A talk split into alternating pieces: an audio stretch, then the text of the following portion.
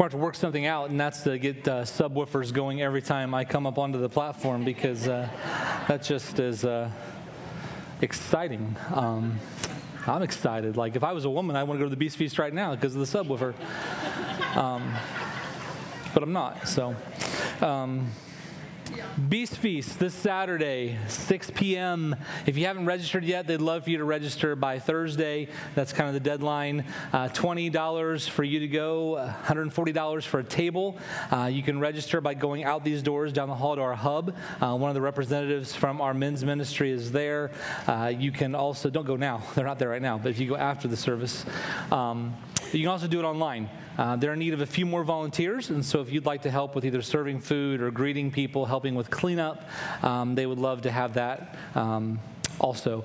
Uh, I don't know what's on the menu this year. I just know that each year I've heard incredible things about how good it is. Some years I've gotten to eat, some year it's all, all gone before I get a chance to eat, but it's, it's always good food. Um, I've heard rumors of alligator gumbo, and so if that's the kind of beast you want to consume, then uh, um, I- I- enjoy that with us. Here's what I would tell you is if you know of uh, a man uh, who would like to come, but that $20 is an obstacle, would you please just reach out um, either at our hub to our men's ministry or to one of us on staff so we can make sure that that person is, is still included? Uh, we have men every year that buy whole tables and they save spots uh, for friends just like yours. And uh, they would love to have a chance to let them be challenged and convicted and encouraged and all those things. So, Beast Feast is coming up. Uh, a couple other announcements. I don't like usually taking a lot of time for these, but there's just some things we need to uh, talk about. Uh, the, the next thing is Wednesday evening programs. Uh, those resume uh, in three days. Uh, this coming Wednesday, new time, 6:30 to 7:45. Um, some of you may wonder why did the time change? It's because our next generation ministries and our Bible study leaders have listened to those of you that have children still in school, and we hear how hard it is for you at 8 o'clock to hang around till 8:15 and then get your kids home and get them to bed. And so we we move that up to 7:45, hoping to give you a little bit that more space uh, at night. So those are starting. There's details in your bulletin, um, an insert about the catalyst studies that are being offered on Wednesdays. Uh, next announcement there's a, a, new little part of your bulletin that says, in case of emergency. Uh, the church that um, I was at prior to coming here, uh, a church that Philip, our associate minister, spent a lot of time in. Uh, just last week, in the middle of worship service, had an electrical fire on stage, and everyone had to exit the building. And that got us thinking what happens here in the unforeseen event that uh, uh, there's a fire? And so we provided some instructions. We would love it, everyone that's able bodied, um, if you could exit through one of the side doors. Uh, and if you would allow the back doors to be utilized by those that have disabilities or have a harder trouble uh, with mobility, if you are um, an able bodied person, if you would look out for those that don't move as well and help them and assist them, if you're one of our deacons, if you would first look for those that have walkers and canes and wheelchairs and things like that and assist them. If you are an elder or a member of our security team, if you would make sure that you head towards uh, one of our youngest children's ministry environments, like the nursery or the preschool, to make sure those children get out safely along with those volunteers. Uh, if you're a parent who has children in any of our next generation ministries, our reunification spot is going to be the grassy area to the east of this yellow barn out here. Um, that's where all the children will be taken and be supervised, and then um, our staff and hopefully members of our security team can help facilitate that uh, safe kind of reunion between you and your kids. That's just the brief plan. Uh, that's a five day, this happened. We got to make sure we have a plan plan. Uh, we're going to be revisiting that over the next couple weeks, and we're going to continue to let you know um, what you can do and how you can make sure that you and your children are safe while they're in our facility. The final announcement is not in your bulletin, and it's kind of unfair. I'm just going to be honest. Um, it's a tease. Uh, September 9th, next Sunday, a good portion of our service is going to be dedicated to sharing uh, some incredible news with you, uh, a vision with you. Uh, we'll be trying to um, share enough that you want to join us in what's next at Lebanon Christian Church. There have been some things happening behind the scenes. Some of you may have heard rumors of, uh, some of you may not, related to our facility, uh, related to future use of space within our facility. There's some really exciting things that are happening, will be happening in the coming months that we're going to share with you and spend quite a bit of time next week kind of unveiling. And so we don't want you to miss September 9th. I know it's completely unfair. You're going to be wondering, what on earth is this? Uh, but come back and we'll tell you and we'll show you pictures and um, uh, hopefully you'll join us and be excited alongside of us as we look at the next. Um, several years of Lebanon Christian Church's future. Uh, we celebrate 35 years in November this year as a church, uh, working in Boone County and in Lebanon, and we're really excited about what's next uh, next year, next month. Uh, the next decade, uh, what's happening in Lebanon Christian Church. So, so come along with us on that ride. I want to pray and, and jump into the message this morning. Uh, Father, help us to hear your voice through your word. Father, enable us to meet with you, our Maker, in the midst of these words that you inspired into the hearts of men as they retell your story. Draw us into your life. Uh, for those of us that have walked with you but maybe uh, wandered away, uh, pull us back for those that have yet to dive into the mysteries of your mercy. Uh, help us to make the leap. God, guide us. Uh, I pray you would equip me to speak with clarity, that the words of Jesus would just overwhelm us and inspire us today, that we would be stretched and changed and transformed. And it's in your name we pray and we trust these things in the name of Jesus, our living hope. Amen. I want to start by just sharing with you uh, a couple of stories. I've changed the names to protect uh, those that the stories are about. I got really creative with the names, by the way. Uh, they're Jack and Jill. Um, I know, it took me a long time to figure that out. Jack and Jill are two students that at one point several years ago as a youth minister came through the ministry where I was serving that I had a chance to invest in uh, spend hours with, pray over, cry with, laugh with. And I want to share with you where Jack and Jill are now. Uh, Jack and Jill are 24 years old. Uh, we'll start with Jill. Jill is this young woman who is just flourishing as a follower of Jesus. Jill, when she speaks, um, her speech is just seasoned with the intimacy that she has from her encounters with God. Like, like when she talks, she speaks about God as though he's right there next to her in the, in the room. When, when she speaks of him as her father, you get the sense that, man, they have an incredible relationship. Uh, Jill is a part of a ministry to athletes at a major university on the East Coast. Uh, when, when she was stopped by to see us this summer, and she's telling us about what God is doing in her life, what He's up to, the things that He's stretching uh, her in and, and, and really challenging her in. She opens up her Bible and the, the pages are, are tattered, and there are highlights and underlines and margins filled with notes that share the story of this 24 year old and how she's striving to love God and love others. And while Jill would not make the list herself, many of us who know her can make a list of person after person that's been impacted in such a powerful way through her life, old and young. Jack is, is 24. They, they, they both came through our ministry at the exact same time, had the same shared spiritual experiences, very similar homes. Uh, their parents loved Jesus, pursued him authentically, tried to model what it looks like to be a sincere follower of Jesus. Uh, and, and, yet, Jack's life right now, uh, I know the final verdict is not in, is primarily all about him fashion, fitness, health, career, education, and, and, in fact, when you read the things that Jack writes, you get the sense that if there is any faith left, it's just barely holding on. Uh, kind of the picture it brings to mind is that tooth in your six year old's mouth that is just barely hanging on by a thread. When, when you read his words and you read just incredible amounts of profanity and uh, polarizing, passionate comments, it just makes my heart hurt. So, what's the difference? How, how is Jill living such a vibrant faith as a 24 year old?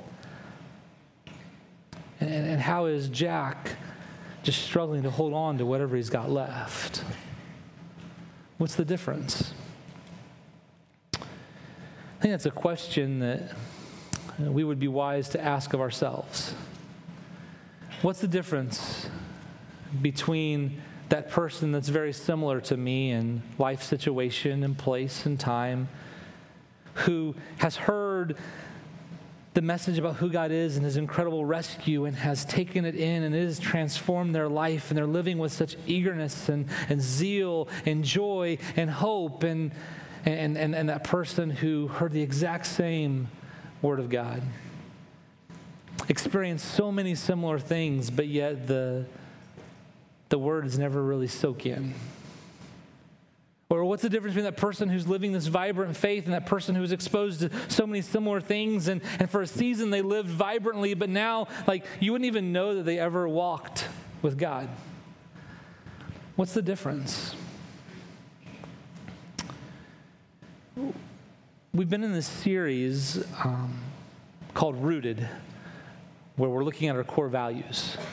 Uh, the foundational core value of Lebanon Christian Church is that we want to be rooted in the Word of God and prayer. All the other four are built upon that, whether we're being welcoming, generous, loving, redemptive, it all comes from being rooted in His Word and in prayer. We spent the last few weeks of July, first week of August, looking at the importance of being rooted in prayer. And we've spent the last few weeks looking at the Word of God.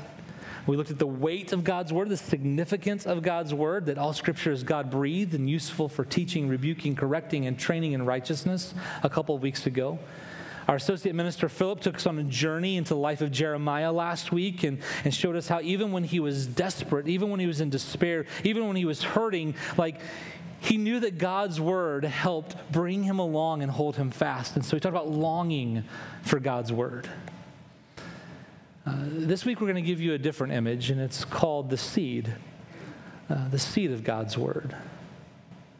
When was the last time uh, you planted your garden or uh, tried to fill in some bare patches in your lawn or, or tried to grow some flowers and you just kind of held that seed and contemplated the inherent power within that seed? Like the miraculous power within that seed, like that little dry piece of seed, like within it, if it just comes in contact with the warm, moist soil, suddenly this miraculous growth takes place, and we have fruits and we have vegetables, and, and, and a whole bare lawn with just one seed can, can, can grow grass that then shoots out runners and grows more grass, and then we have this lush green space. Just one seed. Just one seed can, can grow a tree so tall and so wide you can drive through it. Just one seed. When was the last time you contemplated the pregnant possibilities, the power within that seed? Here's what we know about seeds is that within every seed lies this power. But what determines whether or not that power is realized? The condition of the soil. Farmers know this. is why farmers get trained or they enlist the help of an extension office to come out and to test their soil to see if the composition is just right to promote growth. So when those seeds come down and they're in that warm earth, that, that, that they'll germinate and they'll grow and life will come out. Soil is essential to realizing the power of the seed. What if our hearts were like soil? What if our minds were like soil? And what if the message of God, the words of God, the rescuing love of God is like a seed? And depending upon the condition of your heart is what grows within. Uh, th- this is the point that Jesus makes in a parable he shares. Uh, parables are these short stories rooted in the familiar that reveal a profound transformational truth about eternity. In Matthew, Mark, and Luke, uh, they all share, those are the first three writings in your New Testaments. They all share about this parable that Jesus told about seeds and soil. It's commonly called the parable of the sower. I'm going to give you a better name in a moment. Uh, it's found in Luke chapter 8, is the record we're going to look at this morning.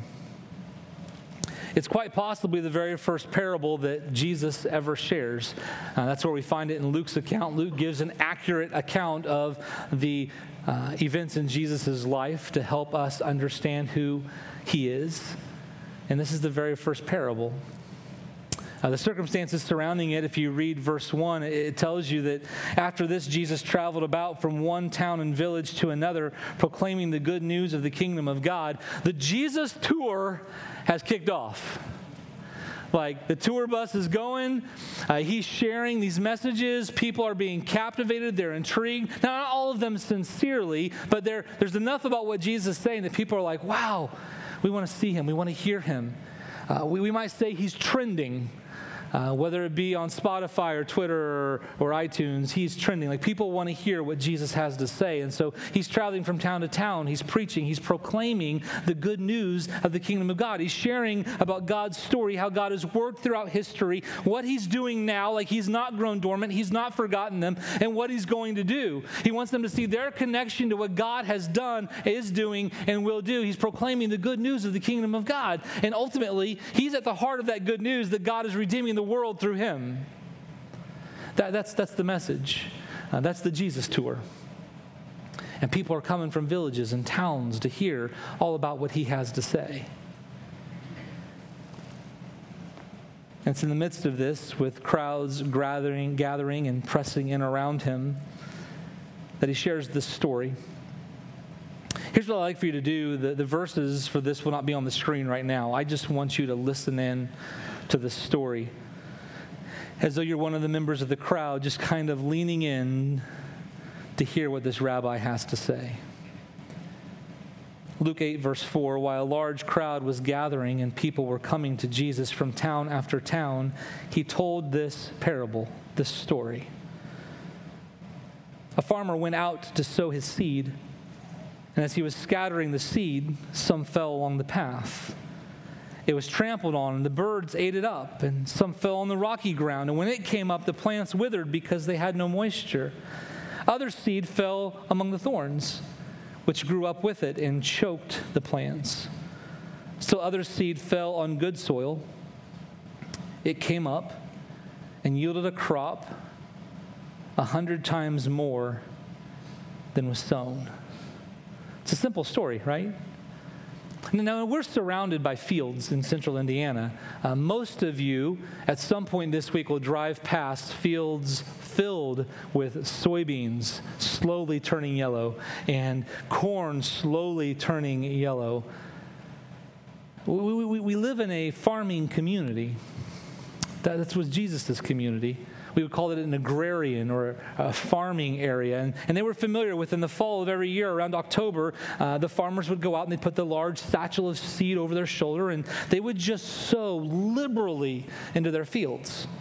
The more seed that they were able to sow, the more likelihood they had an abundant harvest. And with that came the risk that some of that seed falls on the edges of the field that are, are harder and compacted, and the seed can't be taken in. And so when seed just lies on the surface of the ground, uh, birds and animals like to take it away.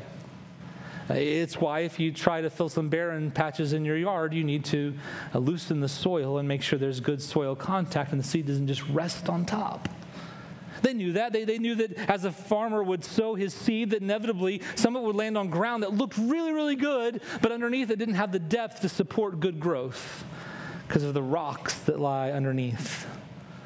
They knew that some of that seed would land on soil that looked perfect and pristine, but yet the wind had carried in the seeds of weeds, and eventually those would grow too. They could visualize all of this, and that there was the soil that would produce that abundant crop. And so, as they're listening in, they're so familiar, they can visualize all this. Perhaps they're even looking out over a field as a farmer sows his seed. But then Jesus says something that helps them understand that this is not just a story about a farmer and some seed. He says this in our Bibles, it's marked at the end of verse 8. It says, When he said this, he called out, Whoever has ears to hear, let them hear. Whoever's willing to listen, whoever really wants to know, lean in. I'm going to tell you more than you can imagine. Well, it shouldn't surprise us the disciples were the first to lean in. Verse 9 his disciples asked him what this parable meant. Here's Jesus' response The knowledge of the secrets of the kingdom of God has been given to you.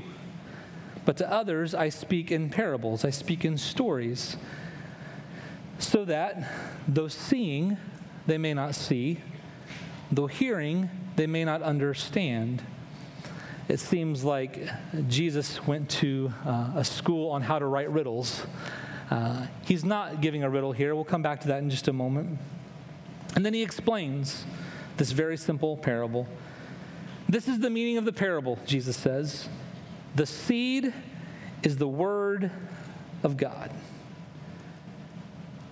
Those along the path are the ones who hear, and then the devil comes and takes away the word from their hearts so that they may not believe and be saved.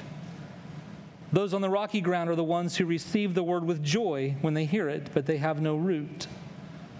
They believe for a while, but in the time of testing, they fall away.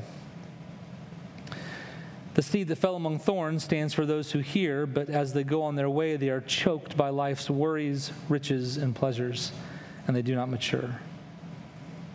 But the seed on good soil stands for those with a noble and good heart who hear the word, retain it, they hold on to it, and by persevering, produce a crop.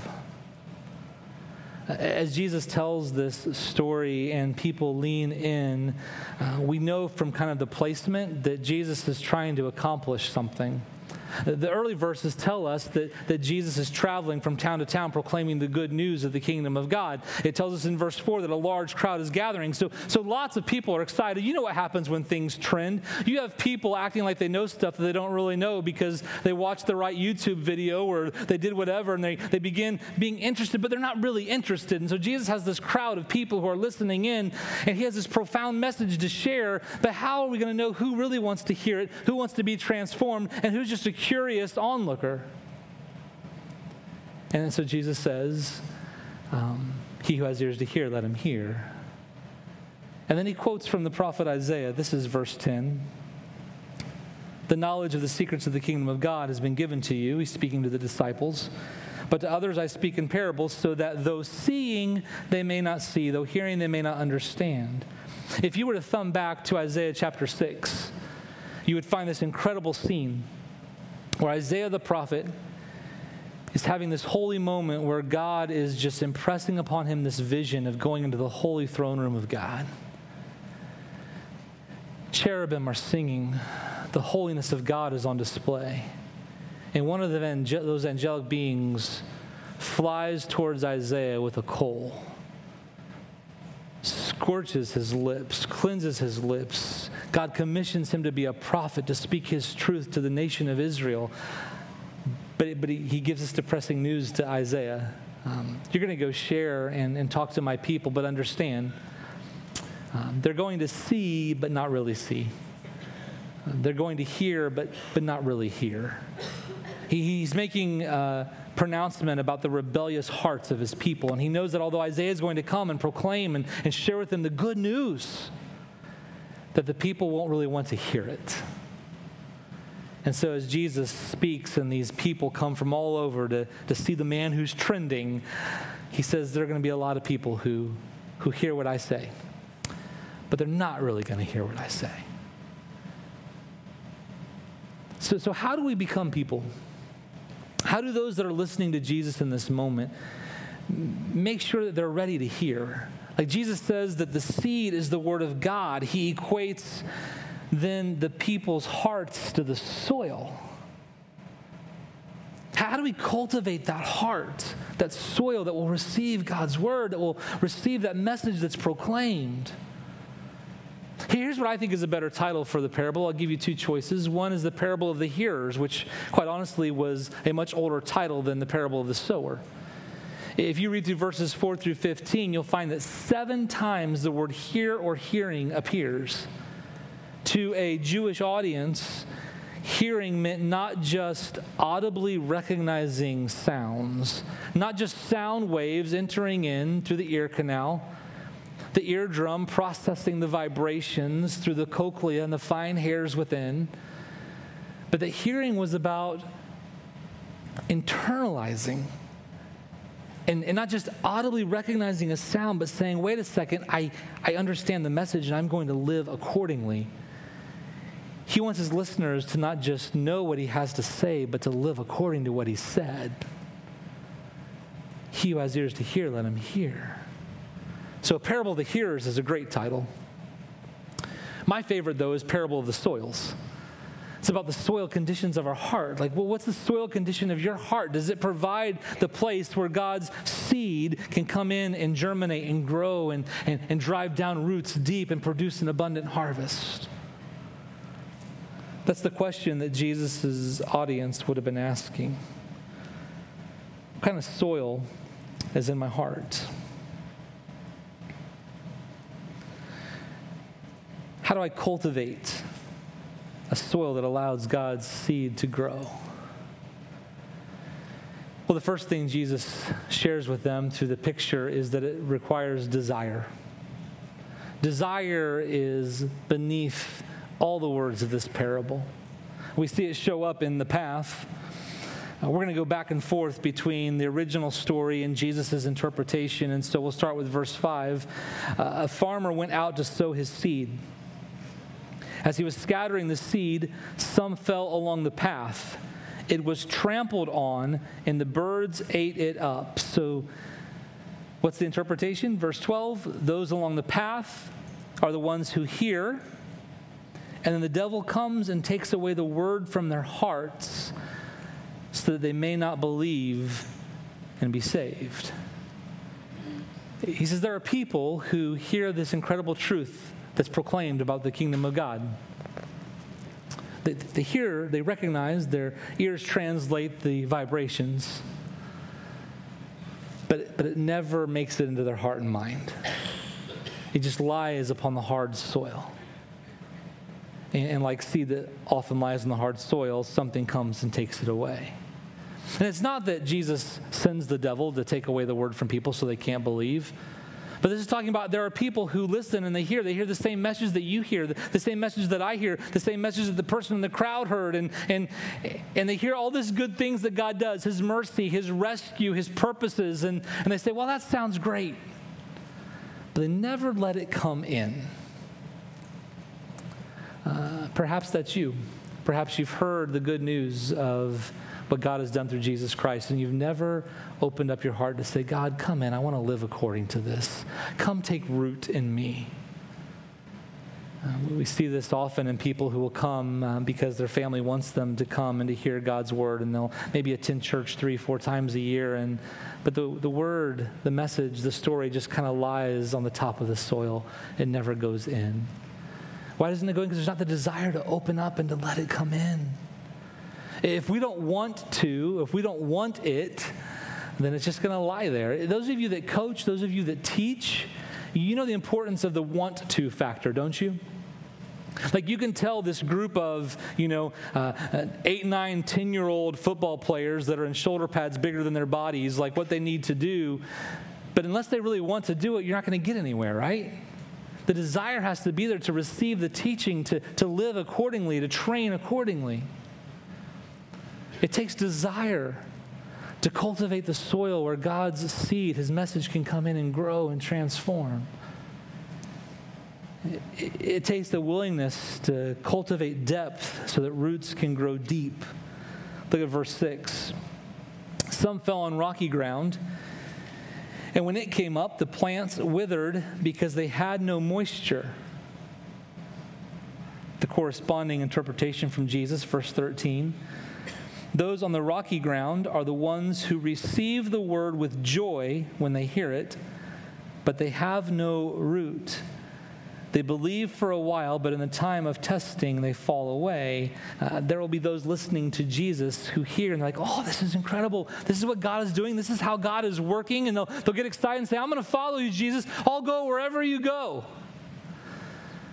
But, but then when mama gets sick, when the child dies, when the scorching heat of life's trial comes, all they did was hear and respond with joy. They never were intentional about cultivating depth to allow for deep roots.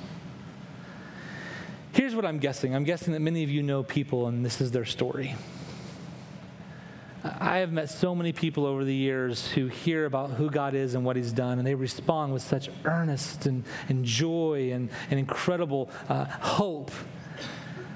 But, but it doesn't really go deeper than that. They'll, they'll come to a church. Uh, every Sunday, every few Sundays. They maybe participate in a Bible study for a small period of time, short period of time. And, and then what happens when the scorching heat of life's trials come?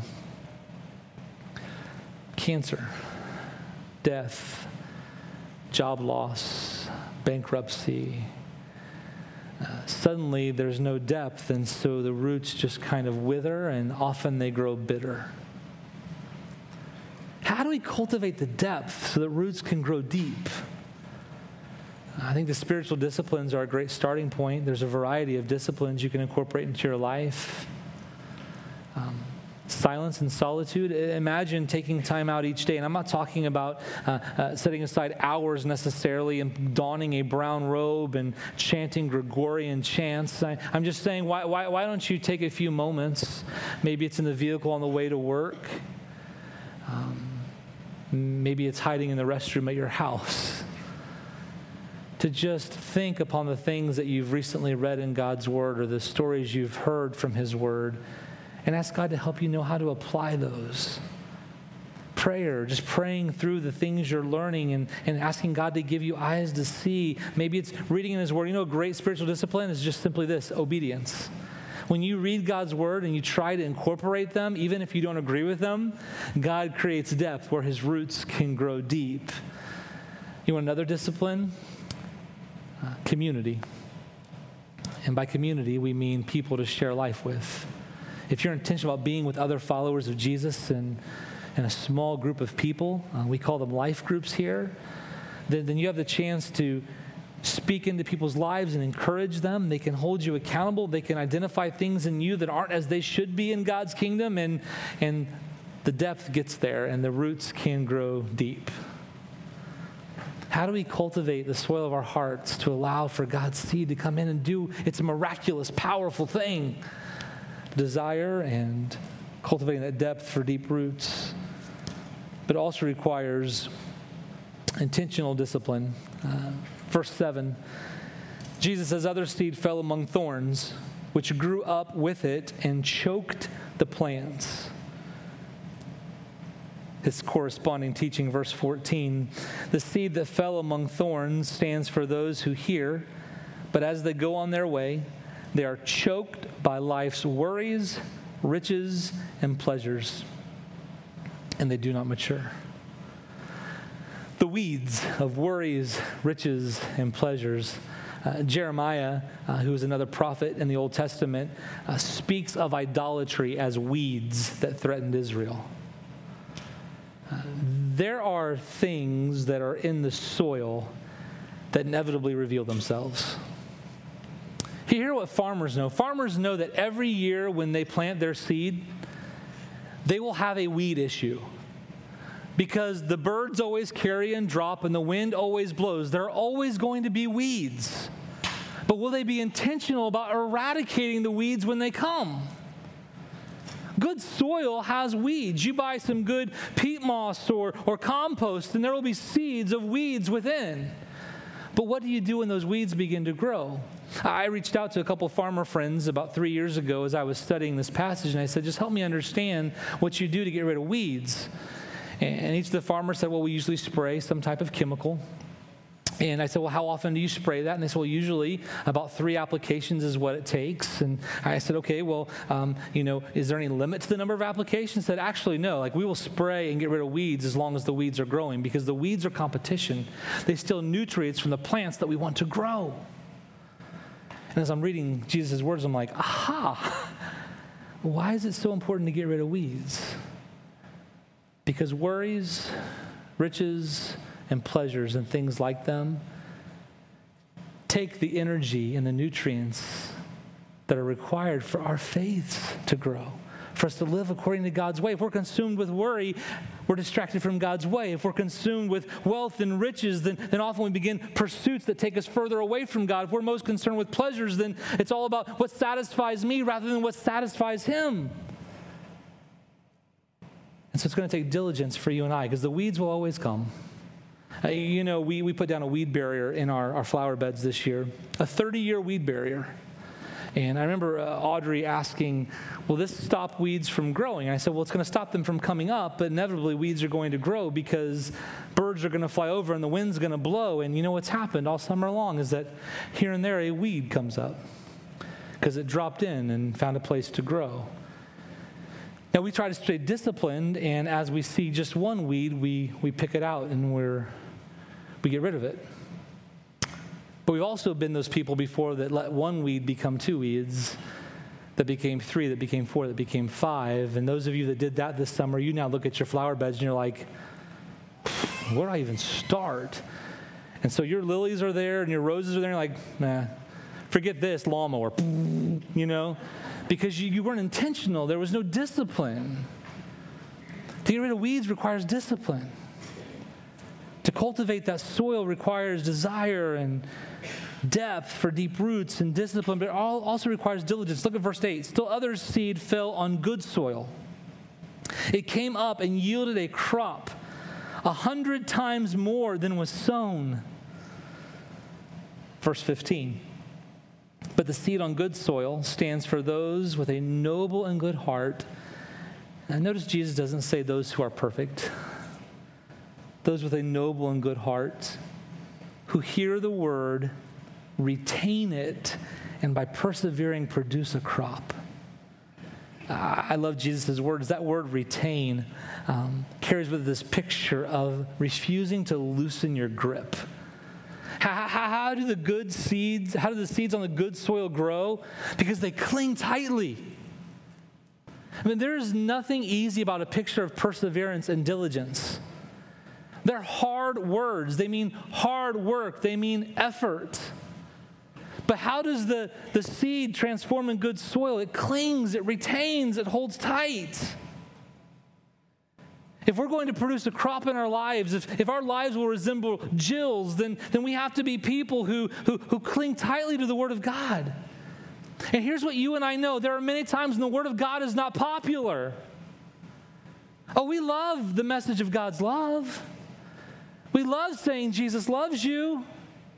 But what about the other parts that challenge my choices, that challenge uh, popular beliefs? To hold tightly to that, that takes diligence. To say, God, I know that I, I don't understand this. I don't agree with this. I, I don't agree with what this means for people that I care about and people that I love, but, but I'm going to hold on to you and I'm going to walk with grace and mercy and I'm going to trust in you. And as that soil clings to that seed, God's word grows and produces an abundant harvest in our lives. But it comes through perseverance, and it's not easy. Listen, if we're going to be a church that's rooted in the Word of God and prayer, let us not for a moment believe that it's going to be easy. Don't for a moment believe that when your beliefs and your convictions are challenged, the ones that are born out of the Word of God, that it's going to be easy. But you hold tight and you walk with grace and you let your life be the most gentle witness that it can be. And God produces an abundant harvest. If someone showed up at your house today and they had a kit that could test the soil of your heart, what would it reveal? Would it reveal hard soil that's yet to open up and receive? Would it reveal soil that's not been cultivated deeply to allow for deep roots? Would it reveal soil that has a bunch of weeds that need some attention? Would reveal good soil that's holding tightly? I don't know about you, but man, I, I want God to do something great in the lives of others through me. Not great in the world's eyes. I don't want to be well known. But, but I want when my life ends, whenever that is, whether it's when I'm 40 like I am now or whether I'm 80, I want people to look back and, and see that there's a harvest that's come way more than anyone anticipated. But man, I've got to keep holding fast to God's word and truth for that to happen, and so do you. And you know where it starts? It starts by opening up your heart to the message of good news. Jesus is telling and proclaiming the good news of the kingdom of God. And no matter what you do with the rest of the words of Scripture, if you miss the fact that the greatest news is that God loved man so much that although we were separated from him because of our sin, that he sent his son Jesus to become sin for us that all who believe in him can be rescued and freed from the bondage of sin and live eternally with him. If you miss that, then we've missed the most important thing because this is the story of that. We, we um, sang this song earlier in our worship service, and we're going to end with a part of it, but I just want to land here to help you understand that this message of God is the seed of God's word. The most important part of it centers on Jesus. And I want you to let it in. I want you to cultivate deeply. I want you to allow roots to grow deep. I want you to be disciplined with the weeds and hold tightly to Him. But it starts here. This song, Living Hope, it just tells the story of where we are, who God is, and what He's done. How great the chasm that lay between us how high the mountain I could not climb. There is nothing that you and I can do to traverse the separation that comes to us because of our wrongdoing, our sin, and our rebellion. And all of us face that. In desperation, I turned to heaven and spoke your name into the night. Then, through the darkness, your loving kindness tore through the shadows of my soul. The work is finished, the end is written. Jesus Christ, my living hope. Although we can't climb the mountain, we can't traverse the chasm, Jesus has. And as we call out to him in desperation, he comes bursting in and tears through all of our shadows. Who could imagine so great a mercy? What heart could fathom such boundless grace? Isn't it hard to comprehend that God loves you and I that much? The God of ages, the God of ages, think about that, step down from glory to wear my sin and bear my shame. The cross has spoken, I am forgiven. The King of Kings calls me his own. He's a beautiful Savior. I'm His forever. Jesus Christ, my living hope. That's the message. That's the seed of the Word. That's what God has done for you. He wants to take root in you and to manifest itself in an abundant harvest. Then came the morning the victory of the cross from the grave. Then came the morning that sealed the promise. What a picture. Your buried body began to breathe. Man, imagine being in the tomb in that moment. What was dead is now alive. Out of the silence, the roaring lion declared, The grave has no claim on me. Then came the morning that sealed the promise. Your buried body began to breathe. Man, that's the good news. Jesus came to proclaim it. He longs for the soul of your heart to receive it and to develop a crop in you. So I guess where I'll leave it is with the words of Jesus from verse 8 He who has ears to hear, let him hear. Let's pray. Father, we thank you for telling stories that reveal to us your deep mysteries. Simple stories that draw us into changed lives. I pray, Father, that you would become the living hope of some in this room who've never had that hope. That you would be this living hope uh, for those that have wandered from you. God, may the seed of your word find soil that's cultivated. May you take root And may you just produce beautiful things through us as your people made in your image. And it's in your name we pray and we sing. In the name of Jesus. Amen.